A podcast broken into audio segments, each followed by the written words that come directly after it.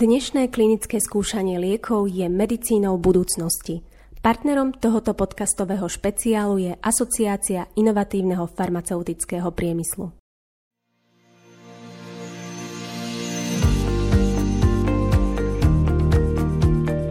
Súčasťou klinického skúšania liekov je informovaný súhlas.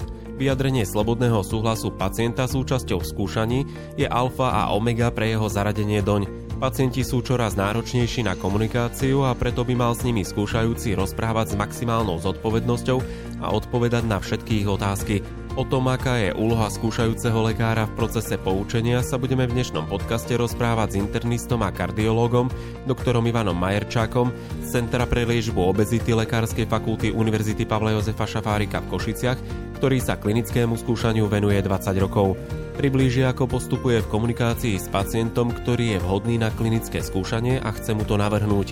Porozpráva tiež o tom, s akými situáciami sa pri komunikácii s pacientmi i príbuznými stretáva a ako si s nimi poradiť. Advokát dr. Ivan Humeník z advokátskej kancelárie H&H Partners priblíži právny pohľad na informovaný súhlas a prečo je dôležité, aby bol pacient poučený. Vítajte pri počúvaní.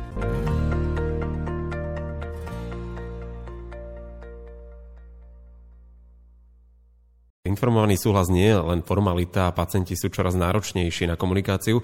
Aká je úloha skúšajúceho lekára v procese samotného poučenia? Poučenie je, tak ako je protokol základom toho, čo sa bude diať v tej klinickej štúdii, informovaný súhlas je elementárnym základom, ktorým začína komunikácia s tým pacientom, ako náhle oslovím pacienta s možnosťou, že by mohol byť zaradený do klinického skúšania, to už ja viem. Protokol, to už ja viem všetky vstupné, výstupné kritéria, to znamená, že ja viem, že ten pacient je vhodný, ale keď o tom s ním začínam rozprávať, ten pacient nič netuší my sme mali takú dobrú otázku v tom, e, čo sme si pripravili na podcast. Ja som ju písal, sa priznávam, a vlastne od vecí, že čo pacient očakáva pri informovanom súhlase od skúšajúceho. Pán doktor veľmi pekne povedal, že on vlastne nevie, čo má očakávať, lebo on vlastne ešte o ničom nevie. A toto bolo ako veľmi dobrý postreh, presne tak, ako to bolo povedané. On netuší. A keďže netuší, tak úlohou informovaného súhlasu je tak, ako je veľmi presný protokol, tak mu čo najpresnejšie, ale už som použil to slovo, že preložiť to niekedy z toho doktorského múdroslovia do zrozumiteľnej slovenčiny, čo to je klinické skúšanie, to, na čo by nemal zabudnúť ten investigátor, ktorý poučuje pacienta, povedať mu tak výhody, ako možné nevýhody toho, že bude v klinickom skúšaní. To, čo by tam malo odznieť, je prečo ja tomuto pacientovi chcem dať tento liek, lebo tie situácie sú rôzne. Môže to byť liek, ktorý už reálne je dostupný, to znamená, je možné ten liek predpísať na recept, ale tento pacient nesplňa indikačné kritéria. Tam je to možno niekedy trochu jednoduchšie, lebo ja tak niekedy zvyknem povedať, že viete, vy ešte nie ste dosť chorí na to, aby vám to hradila zdravotná poisťovňa, ale je taká možnosť, že v rámci toho klinického skúšania budete dostávať liek ešte skôr, než povedzme dostanete nejakú srdcovo príhodu, ale vlastne v preventívnej indikácii sa tento liek ešte nepoužíva. A cieľom napríklad tohto klinického skúšania je dokázať, že áno, malo by význam to dávať tým pacientom ešte skôr, než teda dostanú cievnú mozgovú príhodu alebo dostanú infarkt alebo im amputujú dolnú končatinu. Náročnejšie je to možno v prípade, keď hovoríme o lieku, ktorý ešte nie je vôbec možné predpísať. Niekedy hovoríme o lieku, ktorý sa ešte nikde na svete nepoužíva, ale ako príklad z konkrétnej klinickej štúdie poviem, je to liek na parameter, ktorý ten pacient má vrodený. On to zdedil. To znamená, nevie to ovplyvniť ani stravou, nevie to ovplyvniť ani pohybom. Ja mu neviem ponúknuť nejaký liek, ktorý by mu daný rizikový faktor zlepšil. To znamená, že v rámci toho klinického skúšania má šancu síce jednak jednej, že dostane liek, ktorý vlastne iným spôsobom ja mu ponúknuť neviem. Toto je jediná možnosť, ako mu tento liek viem ponúknuť. To, čo vysvetľujem stále, je, čo ten liek reálne v tom organizme robí, prečo práve tomuto pacientovi by som tento liek chcel ponúknuť. A niekedy, to poviem tak jednoducho, vy ste človek, ktorý sa aj hýbe, ste nefajčiar, na rozdiel od ostatných svojich rovesníkov nejde najprv dve minúty brucho do dverí a potom vojdete vy. A napriek tomu máte pozanášané artérie, dodržiavate liečbu, vidím, že užívate pravidelne lieky a napriek tomu sme nedosiahli to, o čom vieme, že z dlhodobého hľadiska by pre vás malo nejaký význam. Použil som slovo z dlhodobého hľadiska, znovu veľmi dôležitý aspekt. Oslovujeme toho pacienta na projekt, ktorý môže trvať 2, 3, 4, 5 rokov. Aj toto ten pacient potrebuje vedieť, lebo veľmi jednoducho vhodný pacient, bol by to compliantný pacient, ale on pol roka žije na chalupe a pol roka žije v Košiciach. Ale frekvencia kontroly je povedzme raz za tri mesiace. To znamená, že áno, ak chcete, tak jednoducho ten pobyt na chalupe budete potrebovať prerušiť, lebo darmo sa budete mať dobre, ja vás na tú kontrolu potrebujem vidieť. To znamená, že potrebujete prísť, čiže rozoberáme niekedy aj také bežné ľudské veci, ktoré im vstúpia do života nie na mesiac, nie na dva, ale rádové na niekoľko rokov. Počúvate Mediprávnik podcast. Takto znie zvuk právnej istoty pre lekárov a lekárnikov. Prečo je dôležité vyhradiť si dostatok času pri tom poučení toho pacienta, aby sa možno predišlo tomu, že v polovici odíde v úvodzovkách z toho klinického skúšania, alebo prečo? Aby si sa vyhli aj vy možno nejakým rizikám? Dobre poučený a informovaný pacient je pacient, ktorý je, my tomu hovoríme, compliantný, lebo to najhoršie v klinickom skúšaní je non-compliantný pacient. A riziko, že ten pacient po pol roku alebo po roku sa rozhodne, že chce vycúvať z tej klinickej štúdie, nie je chyba toho pacienta, nie je chyba toho preparátu, lebo nakoniec v každom tom klinickom skúšaní ten pacient vie, že ako náhle by mal nejaké nežiaduce účinky, je to jeho voľba, alebo to môže byť moja voľba, že jednoducho my ten skúšajúci liek prerušíme, môžeme skúsiť sa pozdejšie k nemu vrátiť. To znamená, čím presnejšie vie ten pacient, čo môže očakávať, čo sú, znovu poviem, výhody, nevýhody, ale tak trochu aj povinnosti, ktoré má v rámci toho klinického skúšania, tým vieme predísť tomu, aby bol po roku alebo dvoch z niečoho prekvapený. Čo by malo v tom poučení určite zaznieť podľa vás? Istotne Prečo práve ja? Čo mi tento liek, tak ako povedal pán doktor, liek budúcnosti môže poskytnúť, v čom mi môže pomôcť, prečo práve jemu tento liek ponúkam. Znovu budem sa opakovať výhody, nevýhody. tie odznejú samozrejme vždy. Ako vyzerá ten protokol nie z pohľadu toho medicínskeho, ale z pohľadu časovej investície pacienta.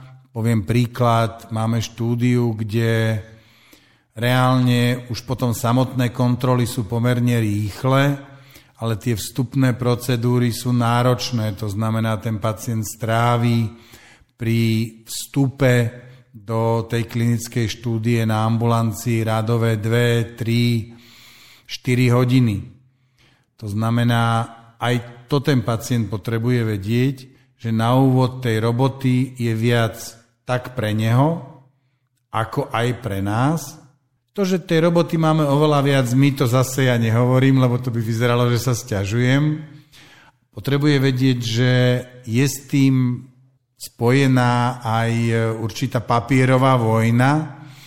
To znamená, že potrebuje mať čas si prečítať ten informovaný súhlas, ktorý je síce napísaný veľmi podrobne, ale niekedy, ja hovorím, že tak trošku strašidelne, že niekedy tak trochu ako keby preháňajú, že teda budete mať odbery, ktoré môžu byť bolestivé, budete mať nejaké procedúry, ktoré by sme vám inak nerobili. To znamená, že znovu to potrebujeme v kľude vysvetliť tak, aby tomu ten pacient rozumel. Čiže aj pacient, ktorý predpokladám, že je vhodný, chodí k nám 10-15 rokov, je dispenzarizovaný v kardiologickej ambulancii, aj tak strávime povedzme 20-30 minút aby na to bol kľud, aby na to bol čas. Ja dokonca mám takú miestnosť vyčlenenú, kde v tom momente nás nikto neruší a nikto nám tam vtedy nevchádza. Samozrejme nedvíham telefóny, plne sa venujem tomu pacientovi, aby som bol spokojný s tým, že porozumel to, čo sa mu snažím vysvetliť. A potom sú extrémy, ako môj osobný rekord je 2 hodiny 15 minút, jeden informovaný súhlas. To bol pacient, ktorý bol síce už starší, ale pacient s pomerne vysokým inteligenčným kvocientom, veľmi, použijem čechizmus, taký zvídavý, to znamená, že ten si riadok poriadku prechádzal celý informovaný súhlas, ktorý môže mať 20 strán a ku každej tej strane mal 3, 4, 5 otázok, tak tam už to bolo možno ani nie tak o tom samotnom informovanom súhlase, to už bolo o miere trpezlivosti, ktorú bolo treba mať a bol veľmi úspešný v štúdii naozaj on sa výrazne klinicky zlepšil e, v rámci tej klinickej štúdie. To znamená, že dnes ako náhle máme možnosť mu ponúknuť povedzme nejaký nový liek, tak dnes už je to povedzme len tých 20-30 minút, už to nie sú 2 hodiny 15 minút, ale to je informovaný súhlas, na ktorý napríklad nikdy nezabudnem. Na aké otázky by sa mali lekári pripraviť od pacientov, ktoré vy dostávate určite, že sa vás na to pýtajú? To by som hovoril veľmi dlho. Krátko poviem, že na všetky. Je to veľmi individuálne. A ja by som doplnil ešte, čo ma zaujíma, že ktoré otázky by mal zodpovedať skúšajúci, hoci ich pacient nepoložil. Viete, že jemu nemuseli napadnúť niektoré veci, ktoré vy viete, že bolo by dobré, aby ten pacient ako keby vedel, respektíve je dobré, aby si skúšajúci overil, či on rozumie, lebo z toho dokumentu to bude vyplývať, z toho poučenia, ktoré naozaj, tak ako ste povedali, je podrobné a prejde to desiatimi kontrolami, pokiaľ sa to dostane na etickú komisiu. Ale niekedy ten pacient môže prehliadať niektoré veci. Predsa len ten text stále býva komplikovaný, i keď sa ho snažíme vždy zjednodušovať. Tak čo by ten skúšajúci mal ako keby napriek tomu, že sa pacient nespýtal, tak na takúto nepoloženú otázku odpovedať? Nepoložená otázka je pre mňa nepoložená otázka. Tie informované súhlasy sú naozaj veľmi podrobné, čiže nemám osobne skúsenosť, že by tam niečo nebolo uvedené. Dnes už aj v rámci ochrany osobných údajov dopredu informujeme toho pacienta, že budeme vstupovať do jeho dokumentácie, upozorňujeme ho aj na to, že si urobíme výpis z jeho kompletnej zdravotnej dokumentácie, čo možno priamo v tom informovanom súhlase uvedené nie je, že budeme informovať jeho všeobecného lekára, že mu dávame liek, ktorý dostáva od nás, že sa môže stať, že nejaký iný špecialista alebo lekár, u ktorého je dispenzarizovaný, sa ho na ten liek bude pýtať. U niektorých preparátov, kde viem, že konkrétni špecialisti sa trochu obávajú tých liekov, tak e, aj dopredu poviem, že môže sa stať, že vám lekár, ktorý nemá skúsenosti s týmto liekom, nevie o aký liek sa jedná, tak e, môže vám odporučiť, že ten liek je pre vás povedzme nebezpečný alebo nie je pre vás dobrý. To znamená, že netreba mať obavu, úplne spokojne, treba to povedať, my vieme zavolať tomu lekárovi, vieme s ním komunikovať, vieme to napísať do nálezu, prečo vám ten liek dávame a že tú zodpovednosť za tú vašu liečbu preberáme my. Dokonca pri niektorých štúdiách dopredu upozorňujeme aj ošetrujúcich lekárov, že niektoré parametre u toho pacienta budú zaslepené.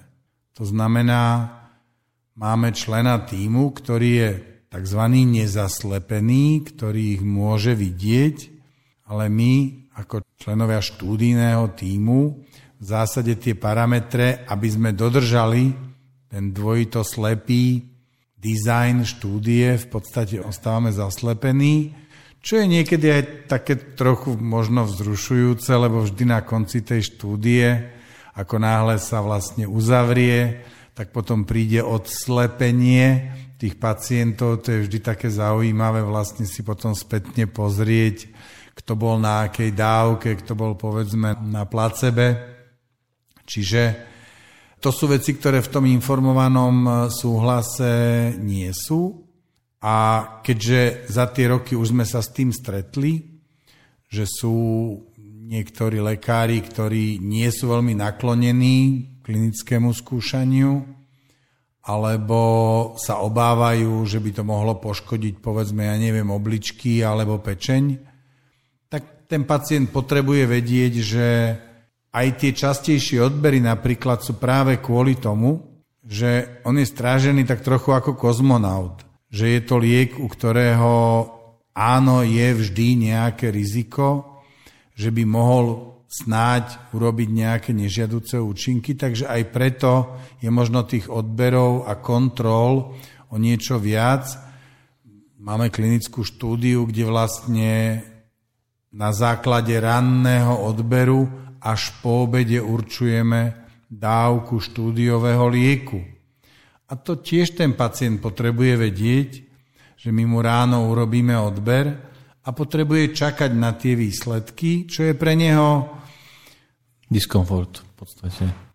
Také pekné slovenské mi napadlo, že time consuming, čo nie je veľmi slovenský výraz, ale je to proste čas, ktorý potrebuje, potrebuje stráviť, čiže z takého praktického hľadiska, my tomu hovoríme modrý salónik, sedia v inej čakárni, kde práve nie je plno nejakých iných pacientov, bolo to veľmi dôležité napríklad teraz v čase covidu, čiže oni takouto naozaj trochu inou starostlivosťou časom si vlastne uvedomia, že je o nich postarané možno trochu lepšie, alebo teda, že sú strážení o niečo viac, než by boli, aj keď to pre nich znamená niekedy viac času. Ale zase na druhej strane, bežne poviem dôchodcovi, však ste časový milionár, to znamená, že keď vás to nejak neobťažuje, tak budete chodiť o niečo častejšie na kontroly a niekto povie, že s tým vôbec nemá žiaden problém. Ale je pacient, ktorý povie, že nie. Že pre neho je to zaťažujúce, on nerád chodí k lekárovi, jemu stačí kontrola raz za pol roka, tam je zbytočné tlačiť na pílu, zbytočné prehovárať. Tam v zásade ja veľmi slušne ukončím komunikáciu s ponukou klinickej štúdie a dohodneme sa, že teda áno, ostávate v štandardnom dispenzárnom režime ako doteraz. Ja z vašej odpovede cítim nielen tie povinnosti, ktoré musí dodržať lekár, ale aj taký ten etický rozmer, ktorým sa riadite, že komunikujete s tým pacientom, vysvetľujete, predchádzate tomu, aby odišiel, možno, že je tam aj taký ľudský rozmer, že tak ako ste pekne povedali. A práve to by ma zaujímalo, že kde vidíte vy tú etickú rovinu, tie zásady, ktoré musíte dodržiavať a na teba, Ivan, tie právne zásady, ktoré e, poviete aj vy o právnych, ale ktoré by mal ten lekár určite dodržiavať? Na čo si má dať pozor z právneho hľadiska? Z toho právneho hľadiska zmluvu sme rozoberali voči pacientovi všetky kroky, ktoré sa s ním budú diať v rámci klinického skúšania, takmer všetky, sú uvedené v tom informovanom súhlase, čiže tam naozaj si to vyžaduje čas, a správny odhad na akej úrovni, lebo asi inak komunikujem s človekom, ktorý má povedzme základné vzdelanie a možno inak komunikujem s vysokoškolským profesorom, ktorého zaraďujeme do klinického skúšania. Čiže toto je viac možno o takej tej skúsenosti a o komunikačných e, zručnostiach. Ja som si tak fandil, že ako dobre komunikujem, ale mám osobne za sebou niekoľko komunikačných tréningov, kde ma upozornili na chyby, ktoré robíme my lekári v komunikácii, čiže to je možno tiež taká dobrá rada, že niekedy si myslíme, že vieme veľmi dobre komunikovať, ale jeden víkend komunikačného tréningu urobí veľmi dobre, si myslím, aj lekárovi. Prezrate aspoň jednu radu. Taká veľmi jednoduchá rada. Veľmi často, ale my lekári to robíme, povieme, že aj my sme mali taký problém. Používame seba ako príklad, lebo je nám to také blízke, že teda ten pacient to ako keby pochopí a bude zdieľať s nami tú starosť, že teda mne napríklad na takýto problém, ako máte vy, pomohlo toto. Je to chyba v komunikácii medzi lekárom a pacientom a to som sa tiež dozvedel v rámci toho komunikačného tréningu. Čiže dozvedel som sa napríklad aj to, že niekedy je dobré sa tak trochu pochváliť takom tom dobrom slova zmysle. To znamená, že v rámci toho informovaného súhlasu tomu pacientovi povedať, že robíme niekoľko tých klinických skúšaní, robíme ich 15-20 rokov, to znamená, že je to pre nás naozaj rutinná práca, že to nie je nejaké čudo, ktoré teraz ideme na ňom skúšať a že teda on nebude žiaden pokusný zajac, ako niekedy na nás vybehnú príbuzní, že ideme robiť nejaké pokusy na ich ockovi alebo mamke. Čiže tie komunikačné zručnosti, tie si myslím, že sa dajú získať samozrejme skúsenosťami, ale ja vrelo odporúčam aj taký jeden víkend tréningu v komunikácii, reč tela, ktorá je veľmi dôležitá a neuvedomujeme si ju, to znamená, ja som človek, ktorý napríklad gestikuluje, ale zase na druhej strane veľmi otvorený, veľmi úprimný a keď aj sa niekedy opýtajú na niečo, čo si myslím, že priloží viac na tú misku váh, že by sa rozhodli, že teda nepôjdu do toho klinického skúšania. A tam je možno tá etika, ale ja ako lekár to cítim, že tu treba povedať veľmi presne a veľmi jasne, áno, toto by ste nepotreboval absolvovať, keby ste nebol v klinickom skúšaní. Ale jednoducho vždy je to pre a proti. Sedí oproti mne právnik, čiže to je tá vaša váha, ktorá je na jednej strane, na druhej strane.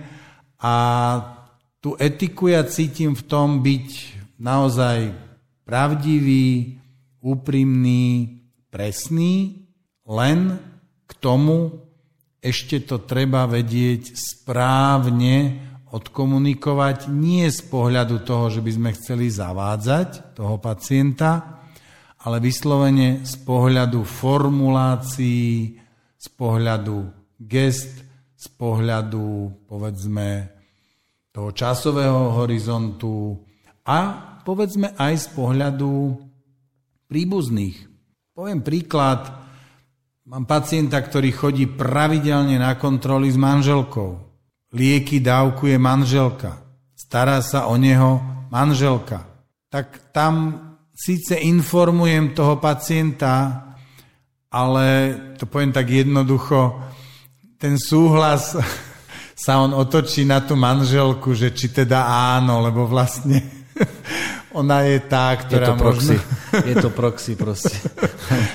Čiže e, tá informovanosť síce ide samozrejme k tomu pacientovi, a na druhej strane ja som rád, lebo viem, že vlastne ten rodinný príslušník tam je, už je informovaný, viem, že bude spolupracovať a viem, že keby bol akýkoľvek problém, tak tá manželka dvihne telefón a bude nás kontaktovať, bude nás informovať, čiže na jednej strane je to náročnejší proces v tej komunikácii, lebo informujem pacienta, ale cítim, že viac tých informácií potrebuje získať, povedzme, tá jeho ľavá aj pravá ruka, ktorá sedí vedľa neho.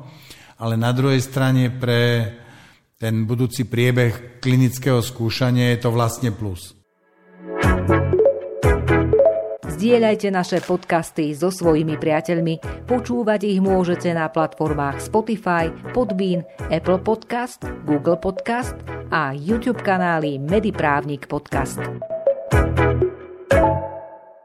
Aké sú tie právne zásady, ktoré by mal lekár dodržiavať? Ja by som povedal taký veľmi významný element, ktorý je v prípade klinického skúšania na dobro veci pre skúšajúceho. V praxi je veľký problém často mimo klinických skúšaní, že pokiaľ ide o taký výkon, ktorý si vyžaduje písomný informovaný súhlas, tak vlastne celý ten, to poučenie e, vlastne pripravuje poskytovateľ, alebo teda je to v zodpovednosti poskytovateľa, aby ho pripravil, aby to potom používal. No a pri klinickom skúšaní vlastne ten komfort v tom, že znenie informovaného súhlasu, a samozrejme aj súčasne e, aj s poučením, pripravuje zadávateľ.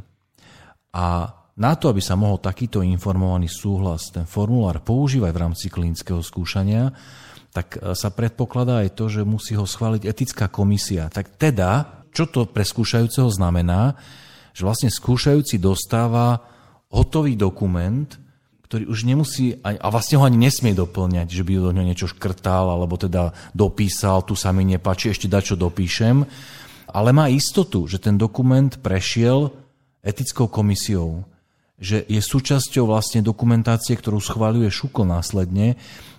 A to je veľmi, veľmi dôležitý moment. A tá úloha skúšajúceho je presne tá, ako povedal pán doktor. Predpokladom súhlasu, alebo teda poučenia je to, že je zrozumiteľný. A my nemôžeme v skúšaní robiť 4 e, druhy súhlasov. Hej, že súhlas pre toho, ktorý má inteligenčný kvocient do 90, potom do 120, to sa nedá, ten súhlas je len jeden. A tu ja vidím obrovskú úlohu skúšajúceho, aj takú tú etickú, aj skutočne takú tú odbornú, aby on vedel odhadnúť e, tie schopnosti toho pacienta, ktorý pred ním sedí a aby mu to vedel nadávkovať presne tým spôsobom, aby to pacient porozumel. Pretože základným atribútom toho súhlasu a vlastne realizácie autonómie pacienta, že sa rozhodne, že áno, idem do toho, je ani nie to, čo lekár povie, ale čo ten pacient pochopí. A to je svojím spôsobom kumš. To sú presne tie také grify, ktoré pán doktor vlastne tu poprezrádzal, že na čo si treba dávať pozor a čomu funguje v praxi, čo je veľmi hodnotné, že, v podstate 20 rokov a tí, tí, čo nás počúvajú, zrazu to môžu to možno tak instantne, čo je super. Takže za mňa je toto významný moment, ktorý si napríklad potenciálni skúšajúci, ak nás počúvajú, že to je, to je plus. Že to nie je to, že skúšajúci to musí naťukať z protokolu, vybrať, čo asi tomu účastníkovi poviem, ale on naozaj dostáva vlastne schválený dokument, s ktorým pracuje. Dôležitý ďalší element je to, že poučenie v rámci klinického skúšania je kondício sine qua non, sa hovorí v práve.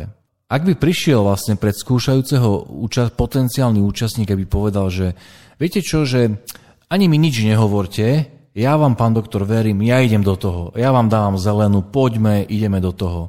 Ono v podstate by to mohlo byť také, že pre skúšajúceho, fúha, ušetril som 2,5 hodiny možno, ale toto zákon vyslovene vylučuje. Klinické skúšania, biomedicínsky výskum vlastne patria medzi také výkony alebo medzi také procesy, kde odmietnutie poučenia vlastne znamená, že nie je možné výkon urobiť. To znamená, ten pacient musí ísť do toho skúšania poučený.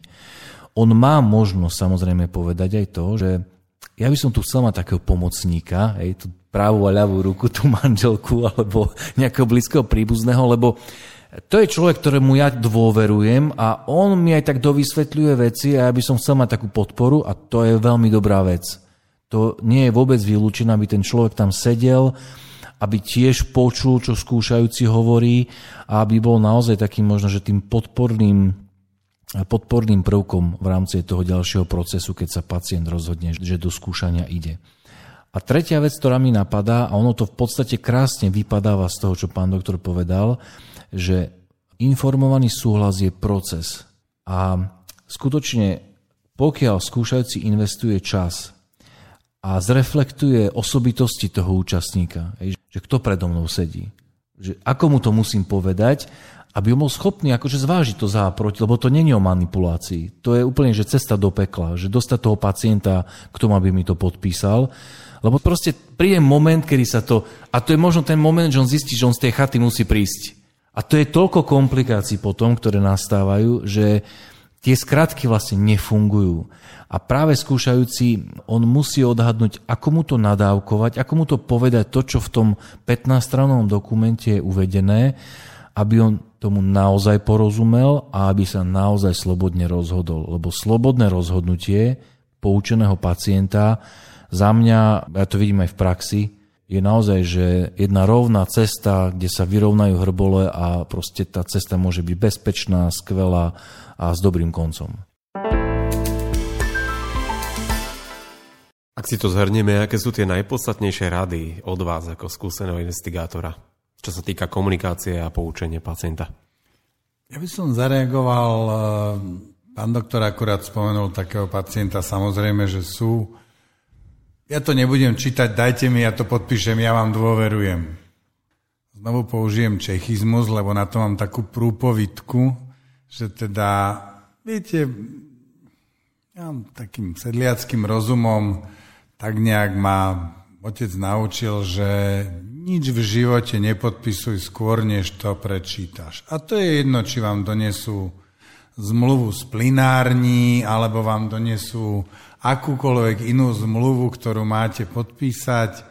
Je tam kopec niečoho veľmi malým napísaného, toto je jasné, dá sa to presne prečítať, čiže budem ja spokojnejší, keď, uh, viete čo, ľudia si sadnite, prelistujte si to, prečítajte. A práve takíto pacienti, ktorí povedia, že ja vám to podpíšem samozrejme, ti potom prídu s takými veľkými očami, čo všetko je tam napísané a niekedy sú práve tí, ktorí majú veľmi veľa otázok potom k tomu informovanému súhlasu, ale odchádza spokojný ten pacient, lebo uvedomil si, že ja som vlastne nechcel, aby mi len narýchlo niečo podpísal a odišiel, ale ja viem, že on vie, že sme si povedali navzájom to, čo chceme robiť, prečo to chceme robiť, ako dlho to budeme robiť. A toto je veľmi, veľmi dôležité. To som veľmi rád, že ste spomenul tento typ pacienta, lebo naozaj to spektrum je veľmi široké a sú aj takí, ktorí povedia, že žiaden problém, ukážte, ja to podpíšem a ideme do toho. Áno, to je zle.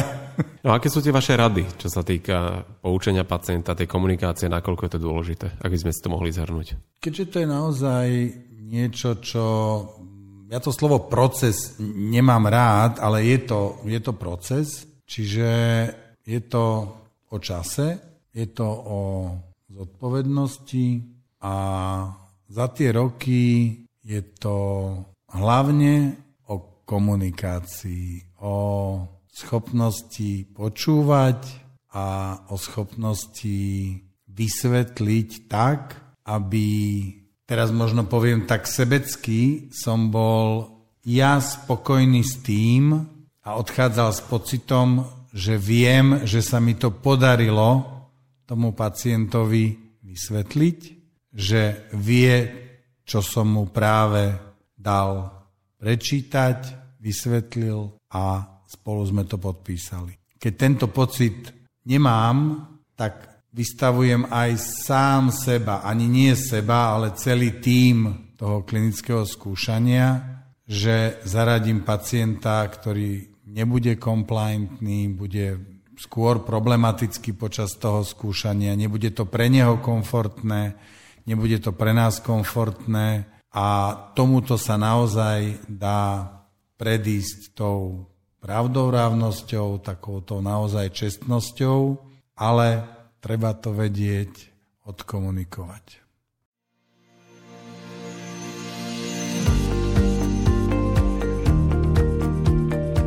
Informovaný súhlas je základným predpokladom pre zaradenie pacienta do klinického skúšania.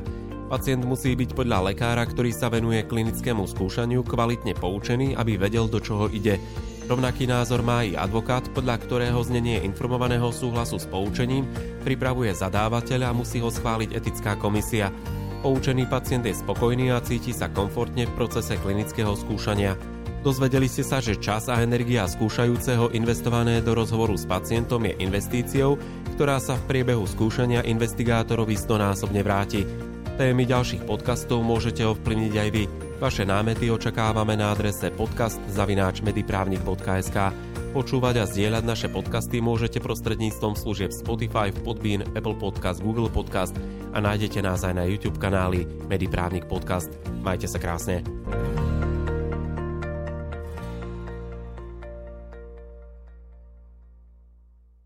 Dnešné klinické skúšanie liekov je medicínou budúcnosti. Partnerom tohoto podcastového špeciálu je Asociácia inovatívneho farmaceutického priemyslu.